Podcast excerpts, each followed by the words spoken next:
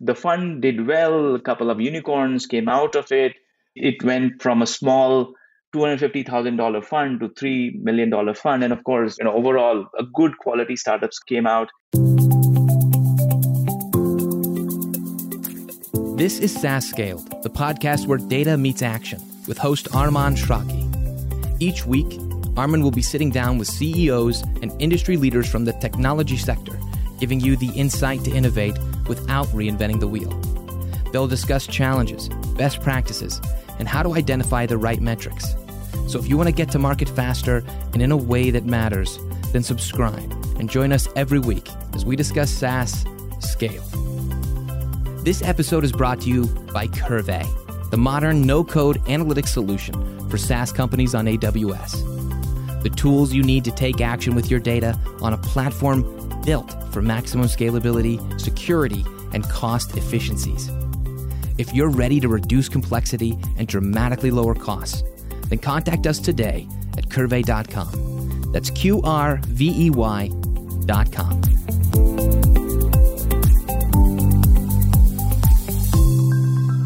Hello, welcome to another episode of SaaS Scaled. I'm here with Indus Khaitan. We had a very nice discussion just before we start the recording, and I'm pretty sure that this will be a great discussion for everyone as well.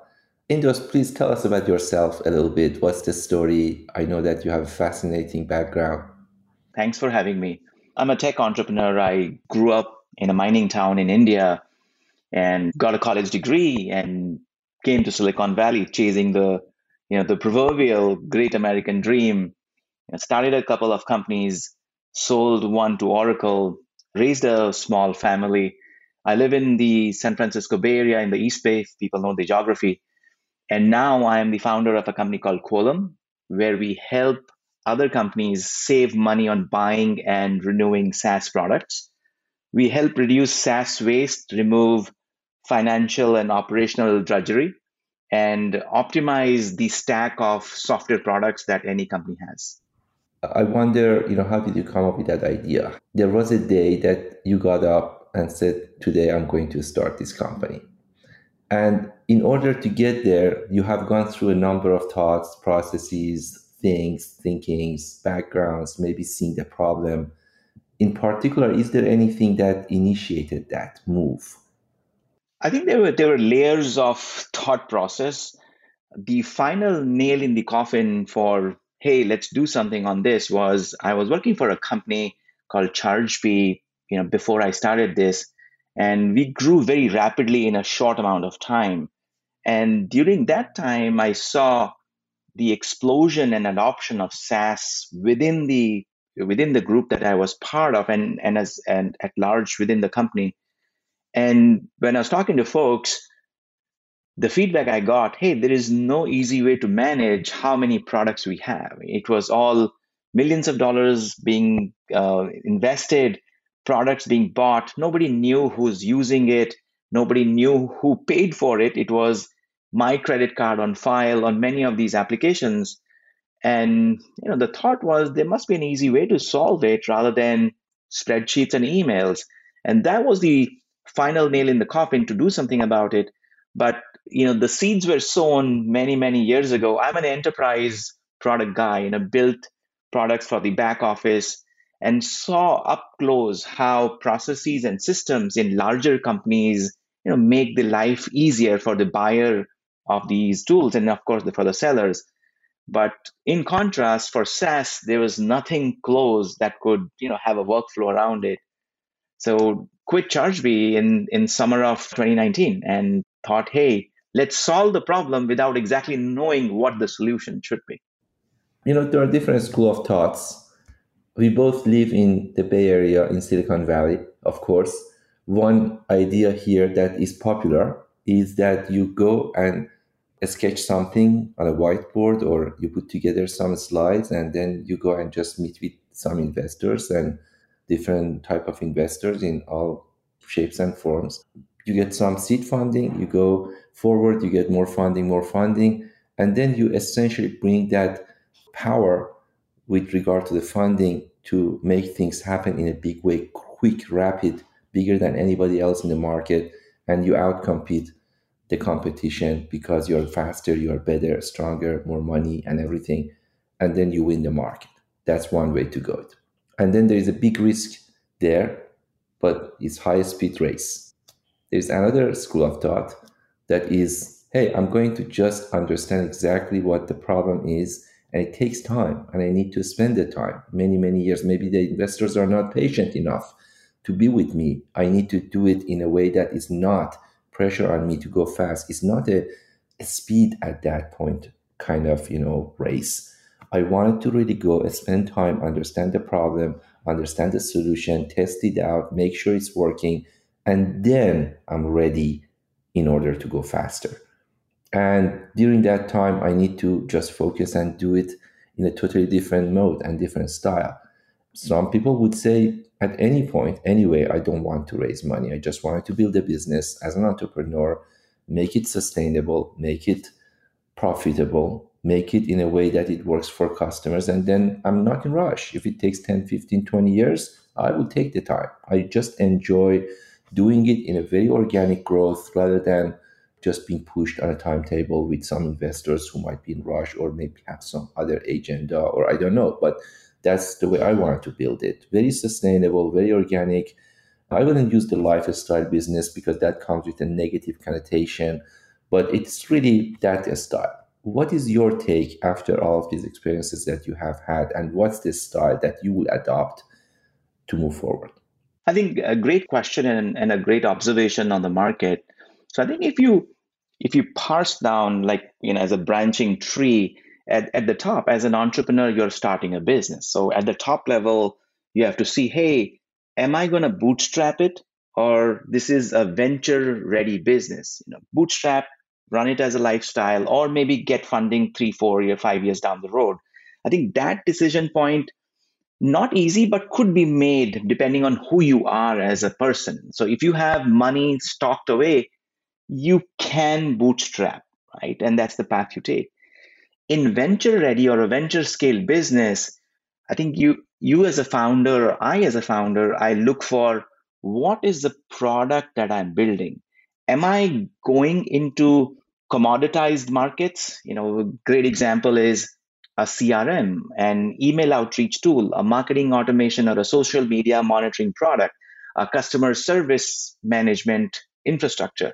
If I'm building in a commoditized market, many times what happens we think hey we need a lot of money we're going to get bigger faster because there are other hundreds of players in the commoditized market and that becomes a thesis that becomes short lived in many cases because you know customers already know the solution. You throw money at the problem to acquire them and it kind of rapid burning may not get into a product market fit.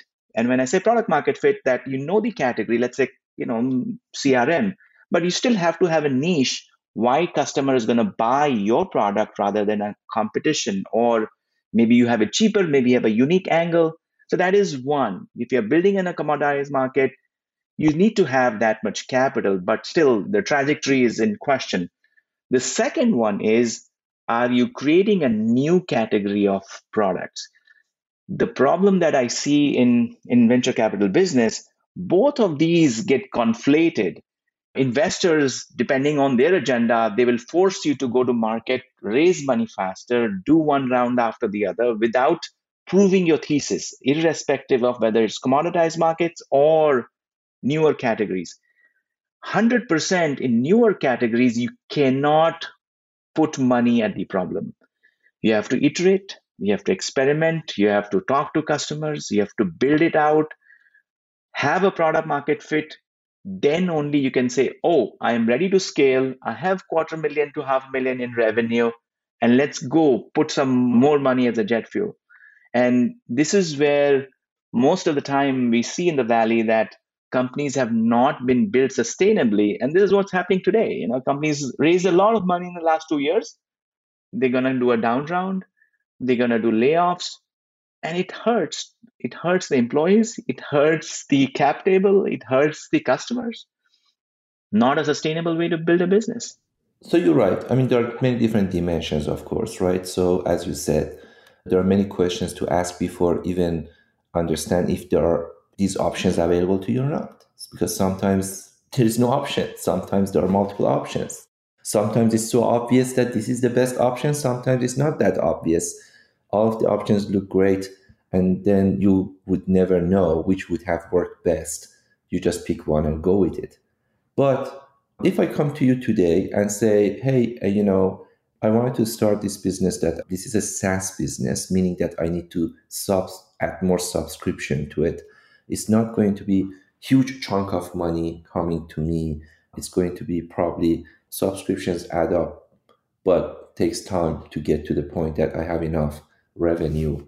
And then I don't really want to necessarily be in a situation that to really get into that race too fast because I know I need time. And at the beginning of any SaaS company, things are very slow, as you know, as I know. You know, the slowest time is the first few years. After that, everything is getting easier, better every year. But the difficulty, the most difficult part, is just to get the first maybe million dollar of ARR.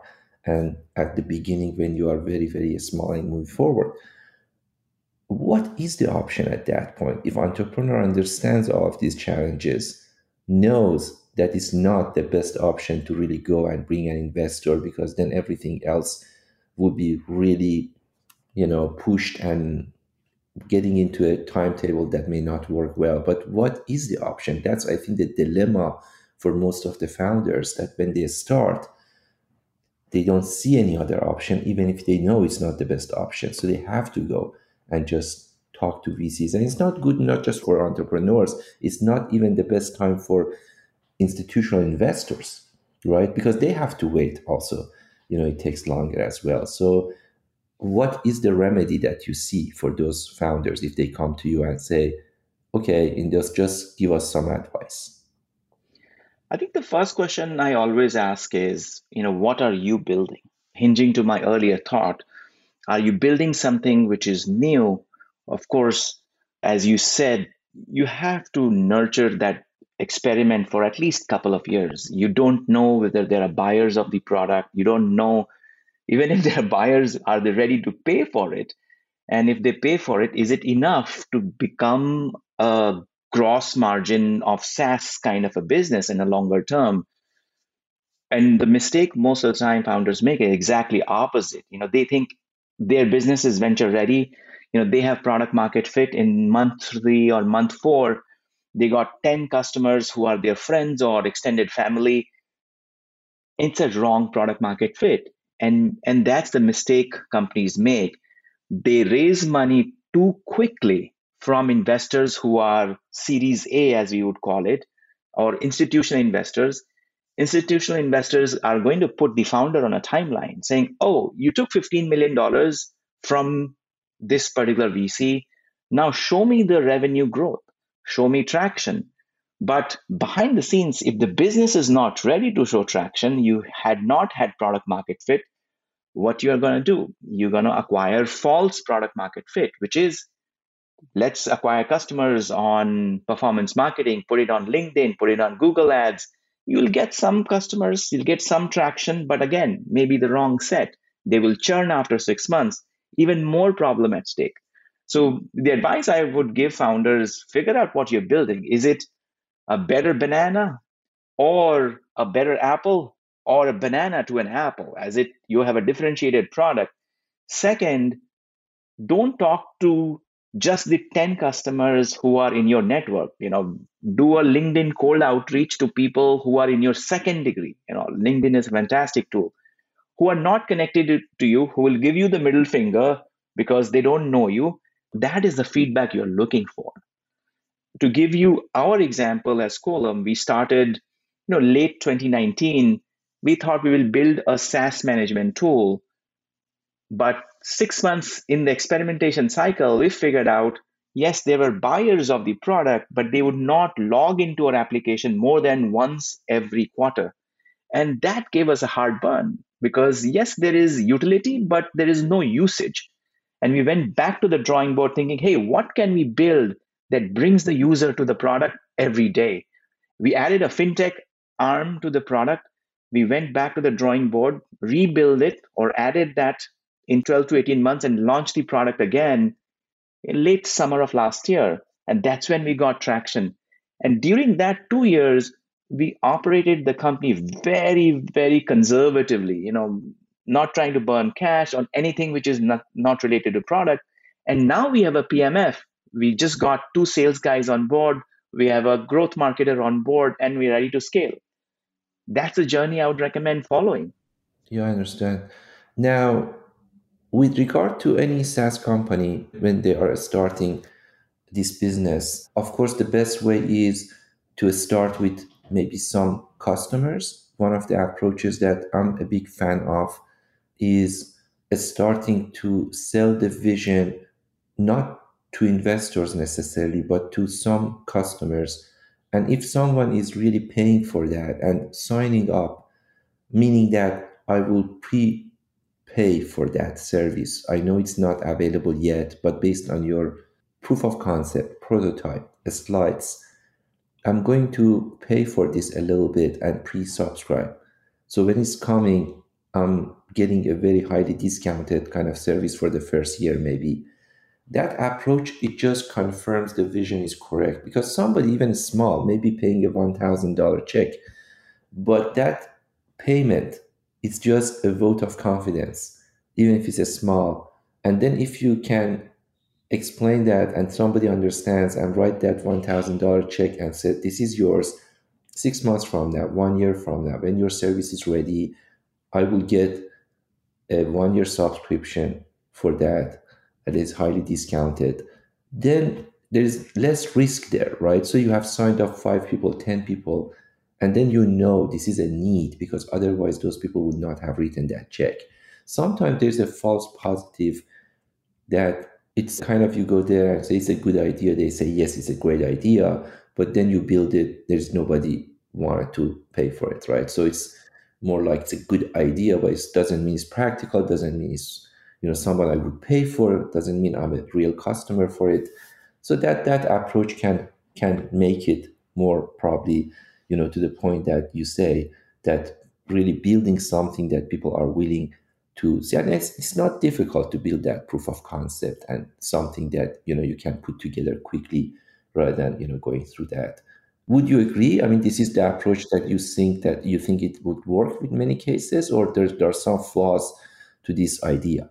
Agree in the large part. I think the crux is, as you mentioned, Arman, is who are these first 10 customers? if these first 10 customers are your friends or let's say recommendations by your seed investors you know people are nice they don't want you to fail they will not say no to you if they know you already. And if these are the first 10 customers it is very likely and to your point arman it could misguide you. It could give you a false product market fit. The nuance there is get the first 10 customers who are not your friends who are not your acquaintances you know who are in some second degree.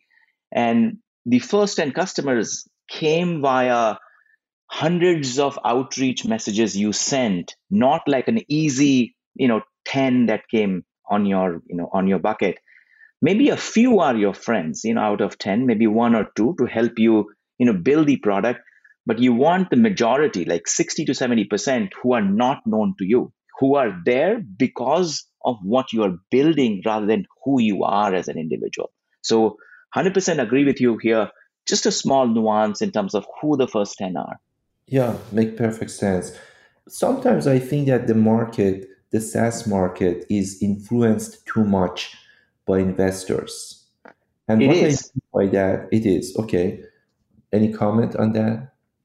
It is because in the last five years, what has happened is people have woken up or been aware of the fact that how fast SaaS compounds. You know, you take a dollar today, two dollars tomorrow, four dollars, and eight dollars. It just, you know, rapidly a one million revenue could go to 70 million, 60 to 70 million just by the laws of compounding, right? And hence SaaS has become a you know pretty much a favorite destination for deploying capital not just in private markets if you look at public markets you know likes of snowflake okta you know datadog zoom The reason these companies have hundreds of billions of dollars in valuation because public market investors have also woken up that, hey, I don't need a dividend paying 15% every month company. I need a compounding dividend paying 15 to 20 to 30 to 40. And that's the beauty of SaaS. And agree to your point, and that is influencing the behavior that you just mentioned about. Yeah, because sometimes, for example, you see that we make a big deal of these companies named unicorn.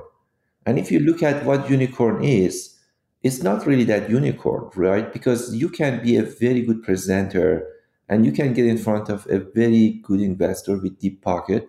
And then you can ask for some money, even if you have no revenue. And then as soon as they put 100 million based on $1 billion valuation, hey, next day you are unicorn. As easy as that. Now, the difficult part is to deliver that. The difficult part is to bring customers, sign up customers. They pay, they don't churn, they love it, they like it. You make them successful, you bring value to customers.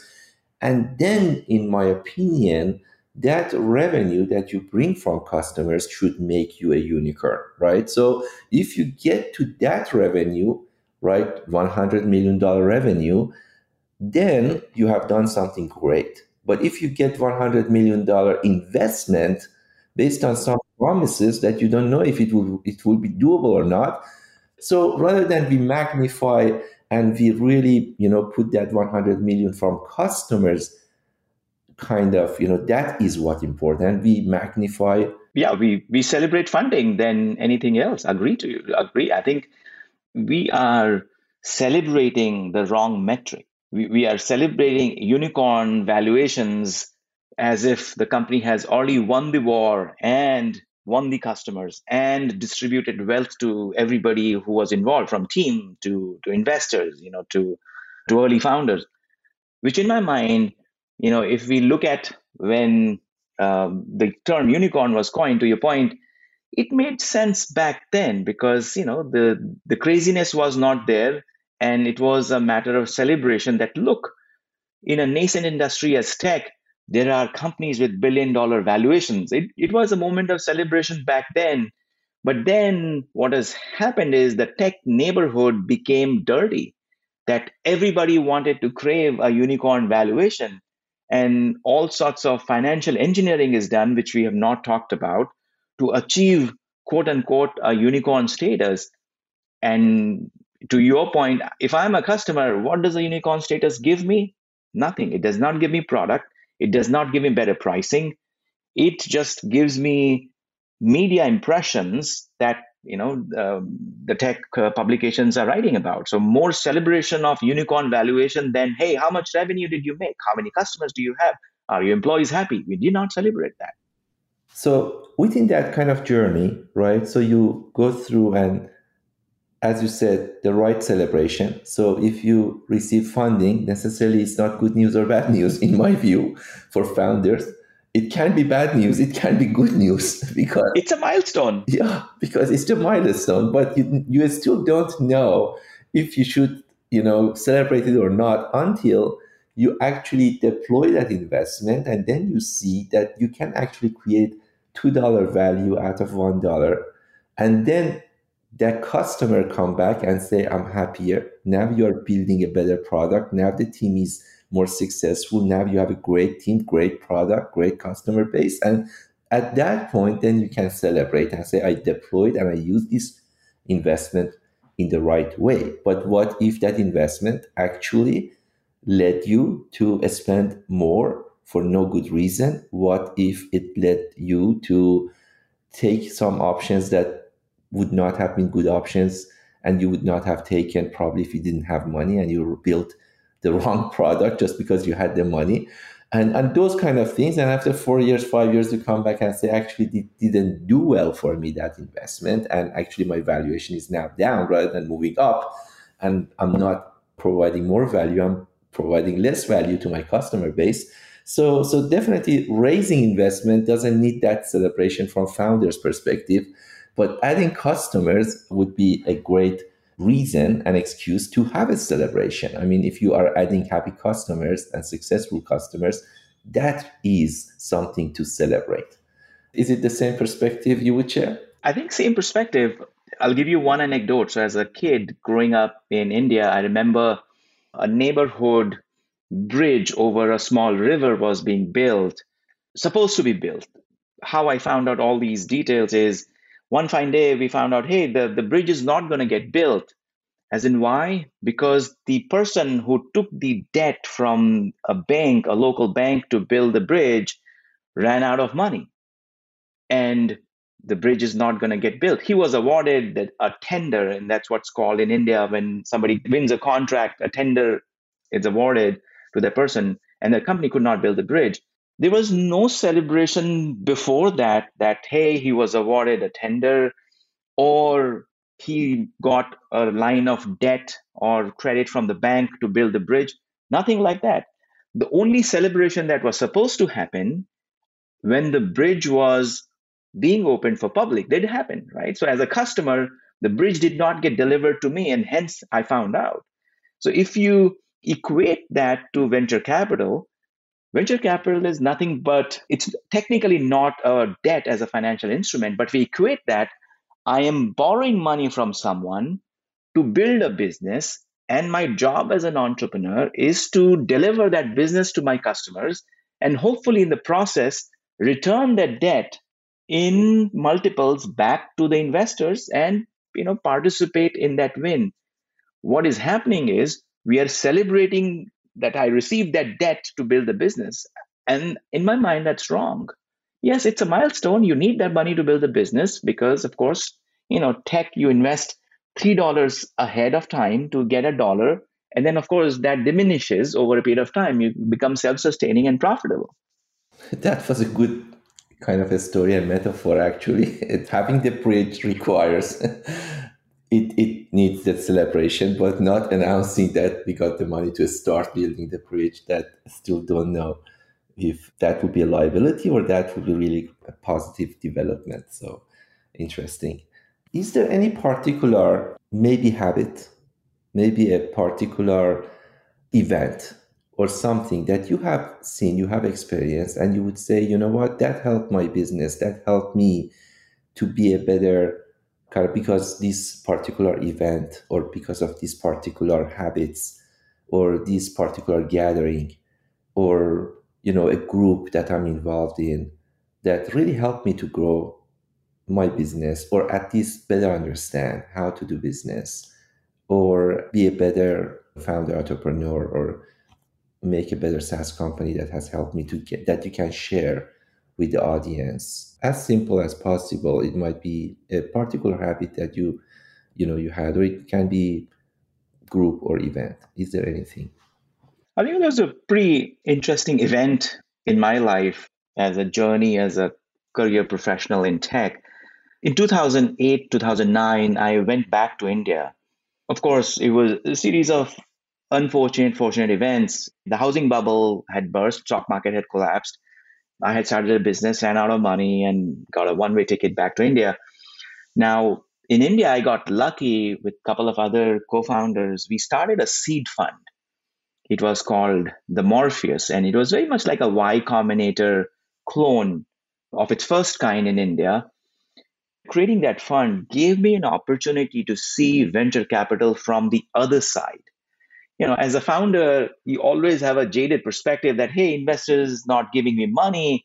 You know venture capital is for the privileged. If you are from you know dropbox stripe today or google or facebook or stanford or harvard you can get capital. Other founders don't get easy access to capital. When i went on the other side which probably is also called the dark side of the entrepreneurship it gave me a you know ringside view of what exactly happens behind the scenes you know how these funds are run who the investor chooses or picks to invest money on on a startup what are they looking for in the entrepreneur what are they looking for in idea. That 2 years was like somebody putting my feet on fire as an entrepreneur saying oh you got to learn this you rookie and that was basically transforming for me as an individual and made me a better entrepreneur that I am today and a better judge of people. My ability to judge engage the intent of individuals went up probably 100x in just two years time frame amazing. And and luckily the the fund did well. A couple of unicorns came out of it. It went from a small $250,000 fund to $3 million fund and of course you know overall a good quality startups came out it also made me known in the Indian startup ecosystem. Uh, when I moved back to India, I did not know anyone, and I built a network. You know, you know, got publicity for the fund, and of course, left two years after that. I was not ready to become a VC.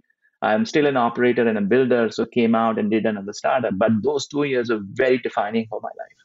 And why is that? You know that it's easier and faster and quicker and financially more rewarding if you let your money work for you rather than you start taking all of these risks and up and downs as a founder. And it takes longer time to really build something but still you chose and i did the same. I chose to build something. Why is that why why you are really just you know get up in the morning and you say i want to build something and i'm not saying one is the better than the other it's just two different things and both of them are valuable and i you know i understand that but I wonder why is that? Why you strive for that kind of, you know, going and building something. And that's what energizes you. It's how I am built and I can think about others as well who are entrepreneurs.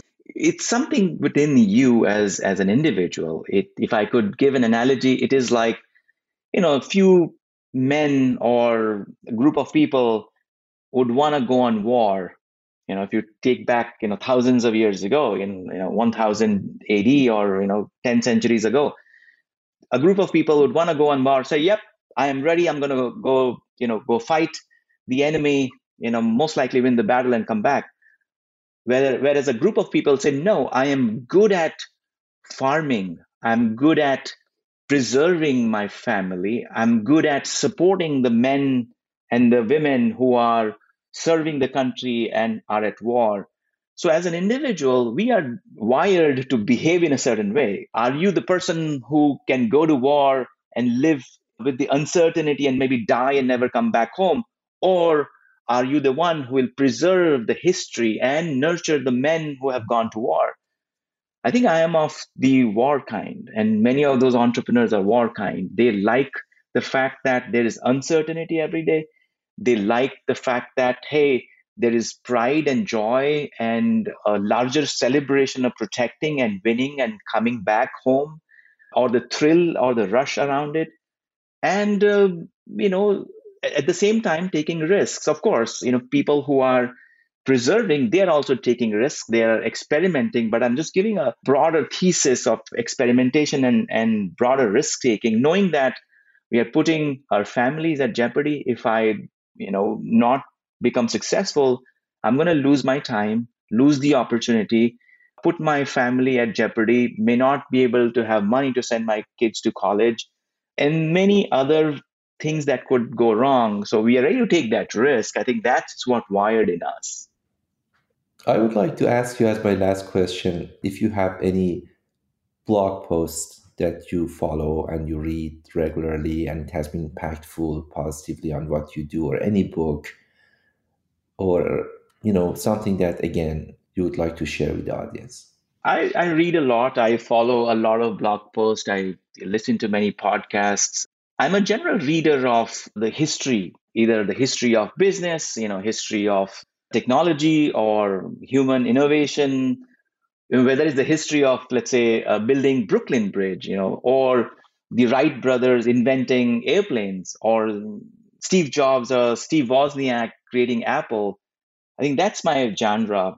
Biographies of people who have you know struggled and created something which now as a society we can cherish right now i'm rereading andy grove's only the paranoid survive uh, it's actually a book right on my desk I just started uh, like a week ago. Uh, I've read this at least two or three times, uh, rereading this, Only the Paranoid Survive. And he, he classically chronicles the time and tribulations of Intel, you know, from uh, going from memory chip maker to you know the the CPU driven, compute driven infrastructure that Intel created. Just amazing. I follow a lot of uh, blogs. I also follow a lot of podcasts. I'm an aviator, so I like to fly a single engine Cessna, so follow some of the aviation blogs and, and podcasts. A podcast which is getting very popular and very f- uh, favorite a lot of people is Invest Like the Best by Patrick O'Shaughnessy, if I pronounced his last name right. He's brought in in a phenomenal set of guests on the podcast and, and absolutely love to hear it when, when new episodes come out. Fantastic. Thanks for sharing. Thanks again for joining us. And I look forward to speaking with you again and keep in touch. Thanks, everyone. Thanks for having me. Have a great weekend. Thank you for listening to SaaS Scaled with Arman Eshraghi. For show notes and any resources mentioned in today's episode, go to saasscaled.com. If you're enjoying our show, give us a five star review and share on LinkedIn. And be sure to subscribe for any updates on future episodes. Thanks for listening. This episode is brought to you by Qrvey, the modern no code analytics solution for SaaS companies on AWS. The tools you need to take action with your data on a platform built for maximum scalability, security, and cost efficiencies. If you're ready to reduce complexity and dramatically lower costs, then contact us today at qrvey.com. That's Q R V E Y.com.